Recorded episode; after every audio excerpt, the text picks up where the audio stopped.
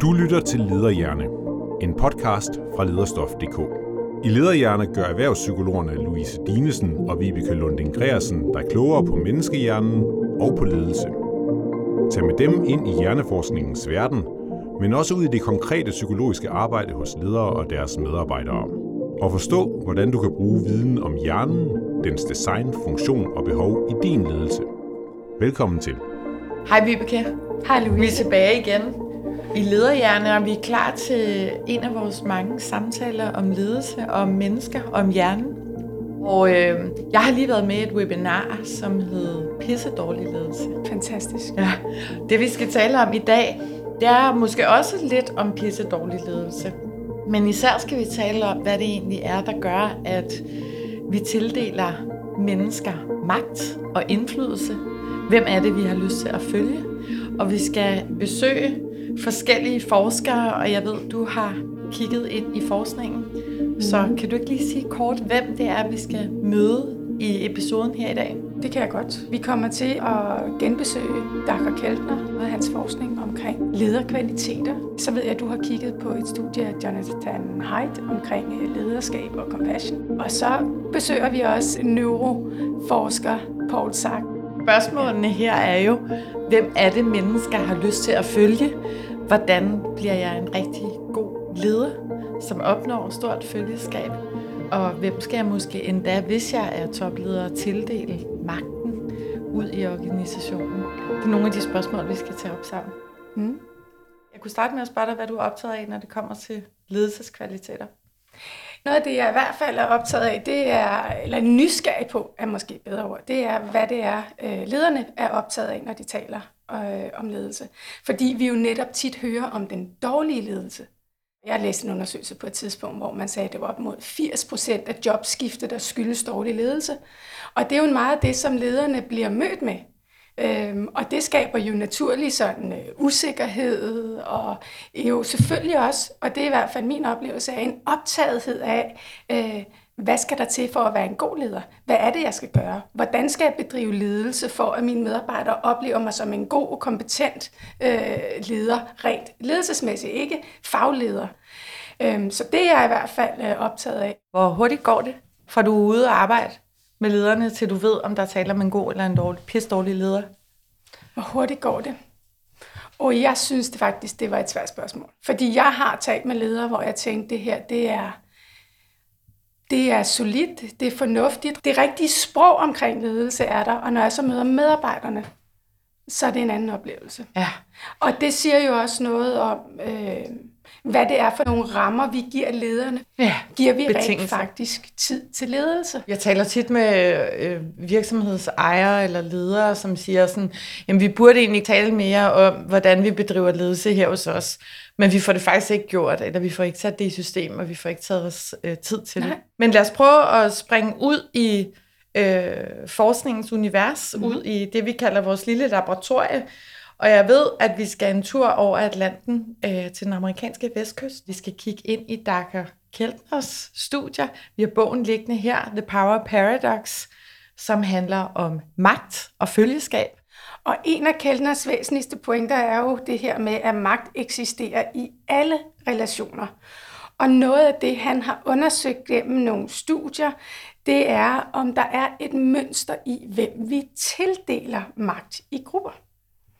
Og det øh, er jo ret interessant for vores øh, tema i dag om, øh, om lederkvaliteter, altså hvad gør en god leder? Så det kunne også være faktisk uformel magt i en gruppe? Ja, Ja, det er jo i alle relationer, og vi kan brede det helt ud, og det gør Keltner også. Ikke? Så det er både i den uformelle magt mellem kollegaer, det er i relationen mellem dig og mig, Louise, det er i relationen til vores børn, til vores ægtefæller, til vores mennesker, eller vores mennesker, vores venner. Der er magt i alle relationer mellem mennesker. Og det, øh, det kan være godt at have sådan en, en opmærksomhed på og en forståelse for det. Så hvem får magten? Ja, der har Keltner lavet øh, et ret interessant studie. Det gjorde han i øh, slutningen af 90'erne. Der fik han sådan en øh, enestående mulighed for at følge en gruppe førsteårs universitetsstuderende øh, og undersøge, hvordan magten blev fordelt mellem dem. Det, altså, og det er interessant. Jeg kan huske på universitetet, der var masser af magt nogen, der kunne noget bestemt, nogen, der havde været særlig seje ind i forskellige grupper, og Jo, hvem var i præcis. torsdagsbaren og sådan noget? Det var du, ikke? Nej, jeg var ikke i torsdagsbarn, jeg var i Input, Danmarks ældste studentermagasin. Og du var i magasinet selvfølgelig. Ja. Nå, men tilbage til øh, universitetsmiljøet. Hvis vi skal prøve lige kort at rise eksperimentet, som han lavede op, det, det Keltner lavede, det er det, vi i forskningen kalder sådan et natural state eksperiment. Det vil sige, at man undersøger mennesker i deres naturlige omgivelser. Og i Keltners gruppe af førsteårsstuderende, der var der både studerende fra meget velhavende hjem, øh, der var studerende fra middelklassen, og så var der decideret fattige studerende i denne her gruppe. Og i, på amerikanske universiteter, der øh, er det meget almindeligt, at man så bliver indlogeret på et fælles øh, kollegium øh, i forbindelse med studiestarten. Så i starten af det første semester her, der blev alle de studerende bedt om at udfylde to skemaer.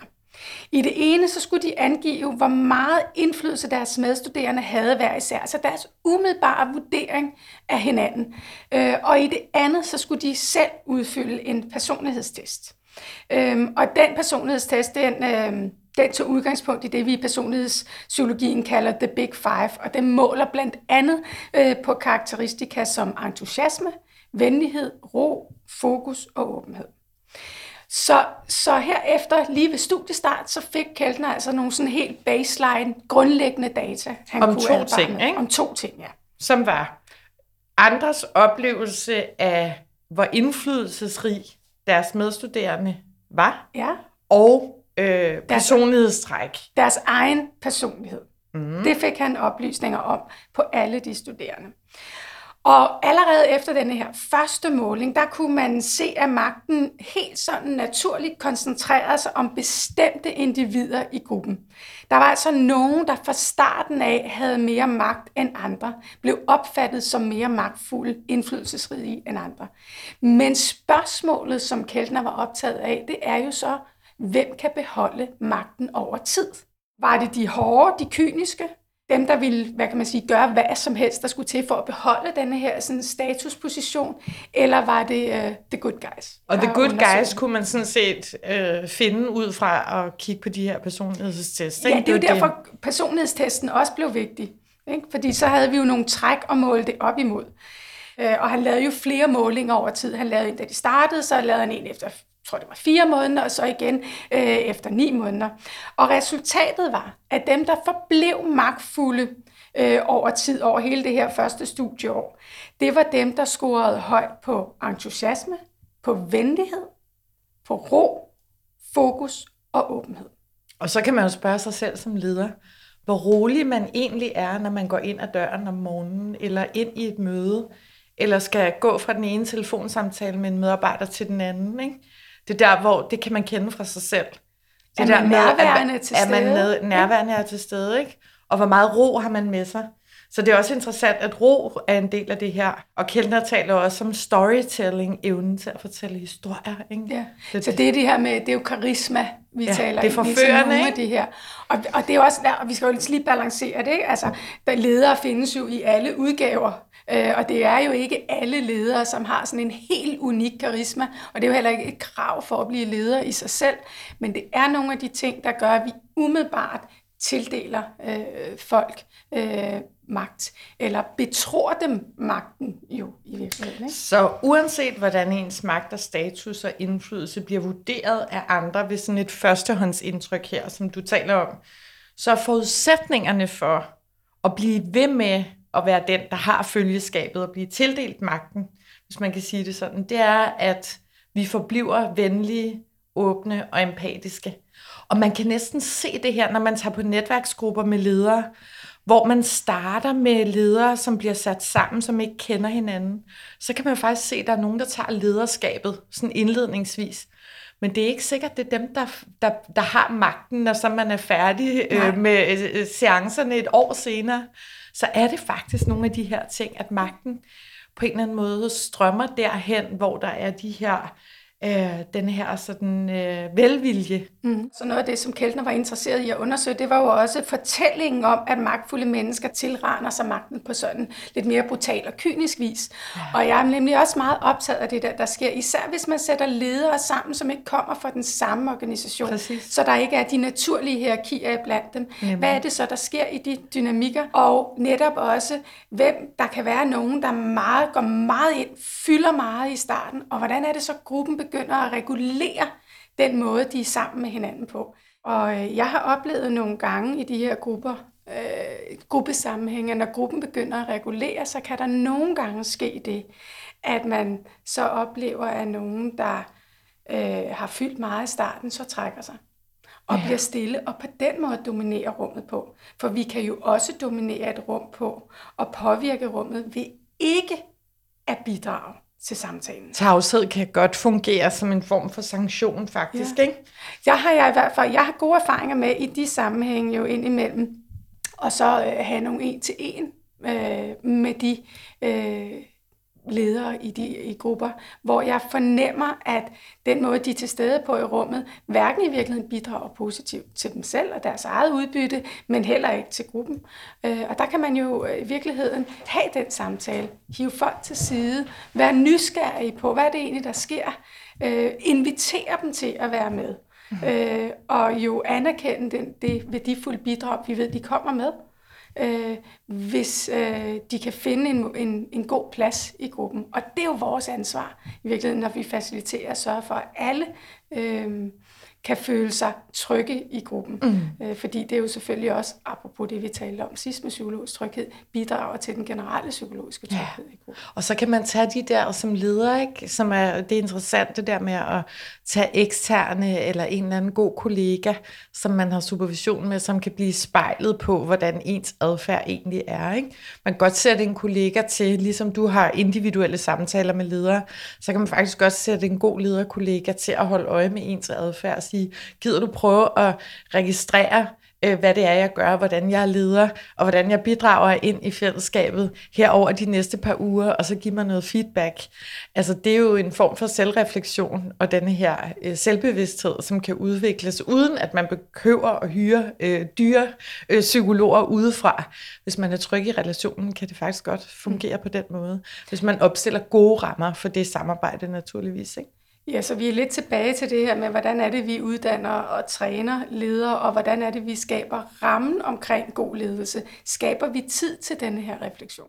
Øh, undersøger vi også villigheden til øh, at være øh, reflekteret mm. og, over egen praksis, mm. øh, og kunne modtage øh, feedback, både fra kollegaer, men også fra medarbejdere og, og chefer. Så nu, øh, Vibeke, for lige at vende tilbage til katten og lige afslutte øh, det her studie, øh, som jo viser noget om, hvem det er, der får magt og indflydelse tildelt i grupper.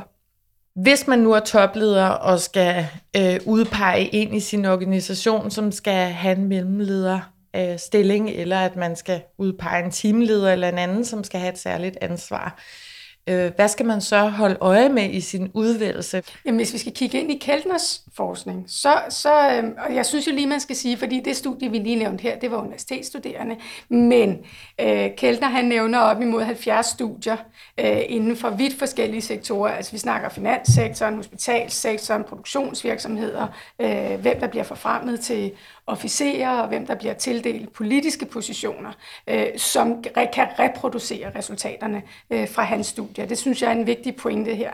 Øhm, og det, der vises en sammenhæng på i alle de her forskellige studier, det er øh, forholdet mellem høje score øh, på de her personlighedstræk, øh, vi har nævnt, og tildelingen af magt eller villigheden til at følge lederen.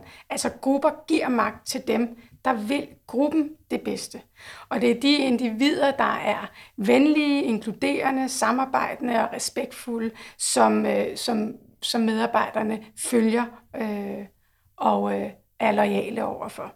Så, øh, så de her kan jo altså både øh, kan man sige, øh, motivere medarbejderne, understøtte performance, øh, de kan engagere dem, og de kan også berolige dem og skabe balance. Og hvis vi skal tilbage til hjernen og de følelsesregulerende systemer sørger for, at der er en god balance øh, mellem henholdsvis motivation, trussel og beroligelse, fordi vi ved, det er forbundet med performance på den lange bane. Så det der med bare at gå efter, hvor høje salgstal et menneske har i organisationen, eller hvordan vedkommende lige klarer sig i en eller anden kognitiv test, eller sådan en problemløsningstest, er måske ikke det, der alene skal afgøre, om vedkommende skal have den næste mellemlederstilling, eller skal, have, skal forfremmes, men at man som topleder, hvis man skal udvælge nogen, skal prøve at holde øje med, hvem er det andre følger, fordi vedkommende vil noget godt og gøre gode ting for fællesskabet. Hvad skal vi tale videre om nu, Vibeke? Nu har vi talt om kælder, og vi ja, har kigget ind men jeg kunne godt få lyst til lige i den forbindelse at prøve at spørge dig, Louise. Øhm, når du tænker på den bedste chef, du har haft, altså en chef, der virkelig har kunnet motivere dig og inspirere dig, som har understøttet også din både sådan personlige og faglige udvikling, hvilke ord vil du så beskrive den chef med? Øh, jamen, vi er, jo, vi er jo tilbage til nogle af de samme ting. De ledere, som har været de bedste ledere for mig, har jeg øh, været åben over for, fik adgang til mine sårbarheder. Øh, ligesom du får, når vi laver supervision sammen, når jeg siger til dig, Vibeke, jeg kan, jeg kan simpelthen ikke finde ud af det her. Altså, jeg synes, det er svært, eller jeg står i et dilemma, hvor jeg skal træffe nogle svære øh, valg, øh, og jeg deler det med dig. Så de bedste ledere har adgang til en eller anden form for udviklingsrum i mig. Øhm, så det, det er nok noget med en form for, en, en, en form for respekt. Ikke? Evnen til at udvise respekt og øh, også øh, respekt for min integritet øh, og min selvbestemmelse. Men hvad er det så, hvad er det så egentlig, de ledere har gjort for at kunne få adgang til det rum hos dig? Det er noget med netop, som, som du siger, også at være nærværende. Det vil sige, når problemerne virkelig rejser sig for mig, at så er der et nærvær, en tilstedeværelse, som man kan høre helt ned i toneføring og kropssprog, en ro, en tilstedeværelse, øh, en øh, evne til at stille spørgsmål ind i det, jeg er optaget af. Altså Louise, hvad er det, der især er svært for dig? Eller Louise, hvad er det, vi især skal fokusere på for at komme videre herfra? Altså en nysgerrighed, som er knappet op på nogle relevante spørgsmål. Det er en, måske også en, en anerkendelse af, hvad det er, jeg allerede gør godt øh, og har gjort godt. Øh, jeg ved, at Louise, at du har tidligere erfaringer med sådan og sådan, øh, hvor det er gået rigtig fint. Hvad er det ved den her situation, der gør, at noget er svært? Øh, det kunne være en måde, du også kommunikerede til mig på, ikke, mm. Vibeke, når vi har vores fælles udvekslinger. Og det kan være på telefonen om eftermiddagen på vej hjem i bilen. Det kan være i en en-til-en samtale. Faktisk så er det mange gange de der uformelle ja. samtaler, som lige bliver øh, etableret, mens man står med de praktiske problemer, eller noget, der skal udvikles eller udfordres, at man oplever, øh, at lederen for alvor er der for en, frem for at sige, vi ses næste uge, jeg har tid mellem øh, 14 og 15 på torsdag, og så kommer man til det der, øh, nu siger jeg fucking torsdagsmøde, og så er problemet gået væk. Ja, og man, man har udviklet, og så skal man sidde der og finde på, hvad man skal tale med sine ja. ledere om. Og det gør man så, fordi man jo øh, på sin vis også er taknemmelig over, at lederen gerne vil tale med en, så man finder på et eller andet pseudoproblem. og så er vi tilbage til pisse dårlig ledelse, ikke? eller i hvert fald eller medarbejderskab, ikke? Øh, hvor end så aben skal placeres, så er det jo en relation, der er båret af noget, som er kunstigt. Mm. Så det er noget med både noget tilgængelighed, ja. noget oprigtig interesse, ja. øh, et blik for både ressourcer, øh, og hvad der vil være hjælpsomt i situationen, altså hvad er der brug for, for at du kommer videre fra det, øh, som du sidder med der, øh, og så igen øh, nærværet, nysgerrigheden. Øh. Ja. Hvis vi skal øh, prøve at kigge lidt videre ind i øh, noget af det forskning, som knytter sig til magt og lederskabet, så kunne jeg godt tænke mig, og øh, vi kan fortælle dig om et andet studie. Nu skal vi så til Østkysten, hvor vi finder Jonathan Haidt, han er socialpsykolog og professor i ledelse og etik. Og øh, hans studier har vist, at når ledere udviser, og nu siger jeg et ord, du er glad for, compassion. Mm-hmm. Ja. Øh, når ledere udviser compassion, for eksempel ved at reagere på uretfærdighed. Det vil sige, at der sker noget i en organisation, nogen griber ind, man reagerer på uretfærdighed, eller når man som leder er selvopofrende, gør noget for andre, øh, så kan det udløse det, som han kalder moral elevation, som på dansk kunne være noget i retning af sådan en følelsesmæssig tilstand af at være opløftet. Det kan godt umiddelbart, når man lige hører det, så kan det godt give sådan, så kan det godt lyde som noget, der bliver meget højdragende, men der er faktisk nogle væsentlige pointer i det. Ja, altså det er jo sådan en følelse, der opstår, når mennesker oplever uventede handlinger af godhed og venlighed, eller mod og omsorg. Mm. Så hvis jeg oplever, at du repræsenterer godhed og venlighed, øh, det kan være, at du øh, smiler til mig om morgenen og siger godmorgen, og du spørger mig, jeg skal have noget med nede fra køkkenet, øh, når det kommer til kaffe, eller at du ligefrem kommer mig i forkøbet i forhold til en vanskelig opgave. Så kan der udløses den her tilstand, som han taler om. Og det er, nu, nu har du, nu bragt du jo compassion ind, øh, og det som er interessant i den forbindelse, det er jo for eksempel, at Dalai Lama beskriver jo også, han siger jo det her med, at compassion smitter. Og det der er øh, interessant, hvis vi ser det fra sådan et hjernemæssigt perspektiv, et evolutionært perspektiv, så er det jo sådan, at hjernen belønner os, når vi gør godt for andre så, så udløses der faktisk øh, belønningsstoffer i hjernen. Det vil sige, at vi får det godt selv, når vi gør noget godt for andre. Og især hvis det er uventet. Læg mærke til det, også som ja. leder, hvis man sidder derude her og lytter med, at den uventede kontakt, positiv kontakt ud mod medarbejdere, øvrige øh, ledere, øh, måske også ens egen ledelse, at der ligger noget der, øh, som er interessant og som kan give den her form for opløftelse. Men i forhold til de studier her, øh, så viste Jonathan Haidt studier, at ledere, der handler etisk og udviser compassion, har medarbejdere, der er mere lojale og har større tillid til deres ledere.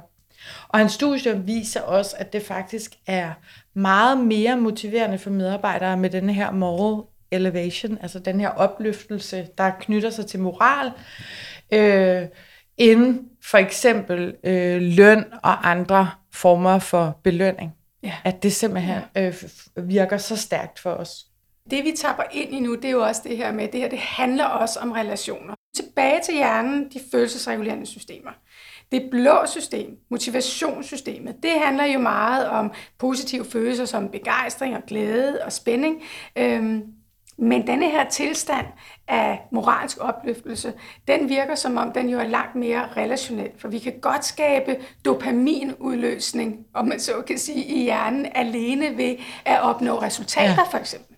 Men hvis, vi, øh, hvis, vi skal, hvis det skal påvirke vores ønske om at gøre noget for hinanden, for andre mennesker, så er vi over i tilknytningssystemet, det beroligende system, det grønne system. Øhm, og det vil sige, det er mere den prosociale natur i mennesker, mm. som, vi, som vi taler ind i. Og det vil sige, når ledere, hvis jeg sådan skulle prøve at hive noget ud af det her studie, så at hvis ledere ikke bare, kan man sige, skaber glæde og begejstring på baggrund af salgsmål eller resultater, øh, bundlinje, men også i virkeligheden fortalt ind i vores relationelle natur, så opnår de en højere grad af fyldeskab. Og hvor mange øh, sådan nogle seancer nede i store kantiner har man ikke stået til? De bimler på klokker. ja, vi bimler på klokkerne, og vi popper champagnerne for at fejre årets resultater og målopnåelse, og hvad er det for dit og du der dat, vi har produceret og ikke øh, skabt i fællesskab. Det er jo ret tankevækkende, ikke? Altså, hvor meget tid vi egentlig bruger på at tale om resultater. Ja. Øh, når det, øh, der i virkeligheden kan få vores øh, motivation helt i vejret, det er måske i virkeligheden nogle helt andre relationelle ting. Eller i hvert fald kombinationen, at vi sørger for at have begge dele med. Ikke? Vi må godt poppe champagnepropper og fejre resultater, men hvis vi skal have en mere langvarig følelse af glæde og tilfredshed, så skal der nok noget mere til. Men så Louise, hvis vi kigger på det her, øh, hvad er det så, man som leder ville skulle gøre? Jamen, hvis vi nu tager seancen nede fra kantinen, så taler man måske, som du siger rigtigt nok, også om de gode resultater, der er opnået. Men så kommer man måske også ind og stiller medarbejderne spørgsmålet, hvornår har vi især det sidste år været gode til at gøre noget for hinanden, som ikke bare lå i et schema?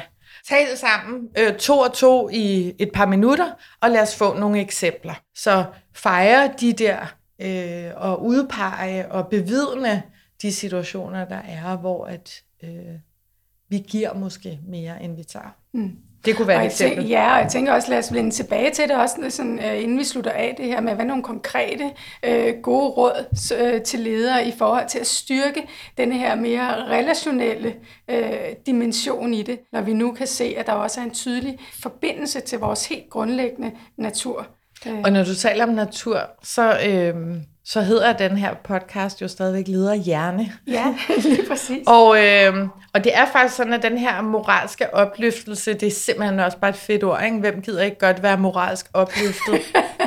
det er faktisk jo med til at frigive, og det hedder ikke oxytocin, det hedder, det hedder oxytocin. oxytocin i hjernen. Og det her øh, øh, hormon, det bliver udløst i hjernen, øh, når vi har den her moralske opløftelse. Og kan du ikke prøve at sige lidt om det, øh, nu vi taler om hjernen? Jo, altså fordi studierne her viser os, at rent når vi har tilstand moralsk opløftelse, så øges frigivelsen af oxytocin i hjernen. Der sker simpelthen noget neuralt ja. med os. Og se, så er vi jo tilbage til systemerne her, fordi hvor øh, oxytocin er jo rent faktisk forbundet med det beroligende system i hjernen, altså tilknytningssystemet. Så det var jo noget andet end motivationssystemet, der igen, det er alt sammen meget forenklet sagt, men det er jo så her, øh, det vi knytter til hjernens belønningscenter, og dermed også til frigivelse af dopamin, som er jo et stof, der kan give sådan en rus, en sus, i modsætning til oxytocin, som er sådan en lidt mere rolig variant af det. Men det der er så, altså, det er jo der, hjerner er vilde, og det er jo der, vi nu igen kan se øh, en logisk forklaring på sammenhængen mellem menneskets sociale natur og vores trivsel, vores øh, performance. Øh, og det understøttes jo så også af Keltners forskning om, hvem øh, der gives magt øh, i grupper. Øh, vi vil altså umiddelbart intuitivt som mennesker se efter tegn hos vores ledere, der viser, at vi kan stole på dem, at de vil os det godt, men at de også vil andre det godt. Øh, og hjernens kemi spiller jo simpelthen bare ind i, i det her. Så det vi måske skulle nu... Det var at kigge ind i... Ja, en lille smule om oxytocin, fordi det bare er virkelig interessant. Paul Sack. Paul Forskeren Paul Sack. Ja. Lad os gøre det. Lad os gøre det. Øh, det bliver det sidste, vi når i laboratoriet her, inden vi runder af. Ikke? Jo. Okay, så Paul Sack, han er neuroforsker, han er professor i økonomi og ledelse, og øh, han har jo øh, lavet en masse undersøgelser af oxytocin i forhold til præstationer og samarbejde. Helt kort fortalt, så oxytocin det er det, vi kalder neurotransmitter i hjernen, og det udløses blandt andet, når vi er trygge, og når vi er i tillidsfulde relationer. Altså noget af det, der er meget fascinerende ved Paul sagt, det er for eksempel, at han har, og hold nu fast, ikke? han har tappet blod for ikke færre end 20.000 mennesker i forskellige samarbejds for at finde ud af niveauet, for at finde ud af niveauet af ja.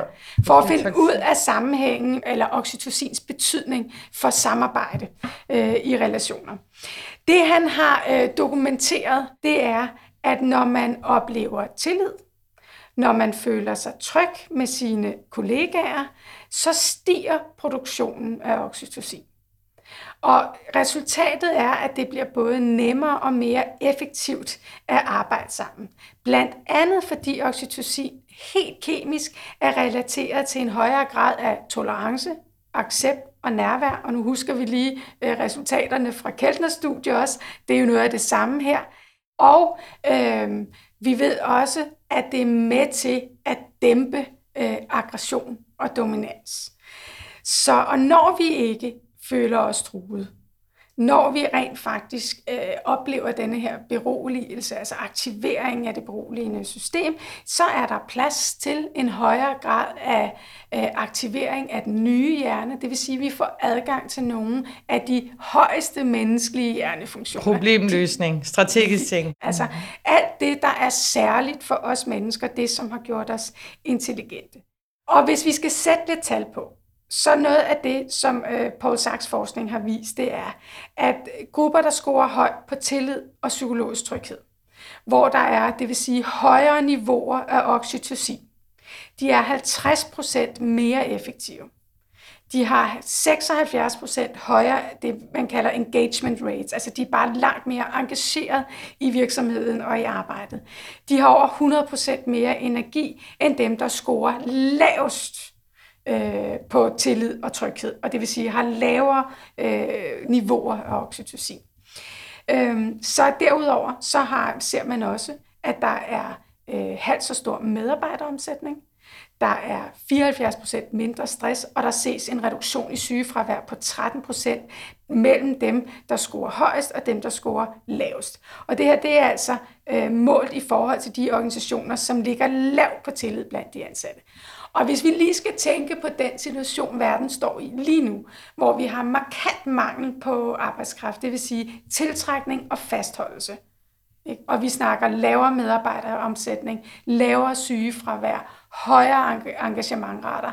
Så der er jo altså alt mulig god grund til virkelig som leder at gå ind og arbejde med at få skabt de her trygge, tillidsfulde relationer, som gør, at vi skaber de bedste forudsætninger for samarbejde, både mellem ledere og medarbejdere, men også medarbejderne imellem. Hvis vi nu skulle prøve at have nogle sådan, vi er tilbage i praksis, nogle konkrete gode råd til ledere i forhold til, øh, hvordan de kan arbejde videre med nogle af de her indsigter øh, fra forskningen, som vi har talt om i dag. Øh, ja, hvad skal vi så gøre? Noget af det, vi har talt om allerede, Louise, det er jo tid. Men hvis vi skulle komme med et par gode råd, ud over at ledelse kræver tid, hvad kunne det så være? Jamen tid og ro til ledelse øh, først og fremmest, fordi det kan betale sig at øh, etablere de her selverkendelser. At vi prioriterer lederudvikling. Øh, at vi ikke bare alene drifter.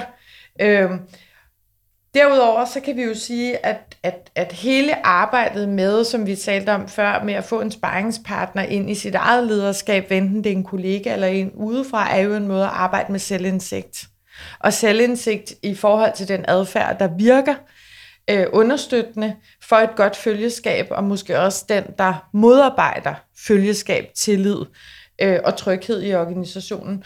Og der ser vi ofte, at det her spejl, eller det at have en anden ved siden af sig, vi er jo nogle gange med lederne ude, og er med dem på arbejde, og kan give dem det spejl, når vi så er alene med dem efterfølgende, at det kan være en rigtig god idé.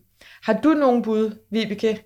Noget, der kan være vigtigt i det hele taget, det er sådan noget som netop at have fokus på fælles ros, fejringer, anerkendelse, men jo netop også få talt om og skabt rum til også at fokusere på det, der har været svært. Der, hvor vi skal udvikle, der, hvor vi skal lære, der, hvor vi øh, også nogle gange jo skal lære af vores fejl, øh, og netop se øh, knasterne som et læringspotentiale. Og ikke bare som fejl. Og ikke bare som fejl, øh, nemlig. Og, og noget af det, i forhold til at styrke øh, relationer, så, øh, så noget af det, som jeg, og det kan man jo gøre på forskellige måder, men vi laver jo nogle gange en øvelse, når vi er ude på arbejdspladser, øh, Louise, især når vi er ude på arbejdspladser, hvor der har været udfordringer, hvor det har været svært, der har måske været krise, øh, hvor vi i virkeligheden jo sætter det lidt i system for dem og beder dem om ganske kort at anerkende deres kollegaer for, hvad de bidrager positivt med til deres fællesskab og samarbejde. Så det kan være fagligt, eller det kan være kollegialt? Det kan være hvad som helst. Mm. Det er mhm. bare det her med, at man gør det enkelt og kort, men det er både muligheden for at gøre godt for andre, det at jeg kan få mulighed for i virkeligheden at zoome ind på dig et øjeblik og fokusere på, hvad du, hvordan du bidrager til at gøre mit arbejdsliv og vores samarbejde bedre, men øh, det gør også, giver mig en god følelse. Og den der oplevelse af at se, hvordan folk også reagerer på faktisk at blive set og få øh, blive vidner til, hvordan deres kollegaer opfatter deres positive bidrag, kan have en øh, enorm stor øh, effekt. Stærkt. Så vi har, øh, hvis vi skal opsummere her for os at runde af, vi har noget, der hedder tid til ledelse, at man skal skabe sig tid og rum til at bedrive ja. godt lederskab, hvor man får tid til at tænke sig om, øh, reflektere og gerne sammen med andre over øh, ens egen adfærd. Selvfølgelig være optaget af, hvor moralsk forankret er de handlinger, man går ud og gør.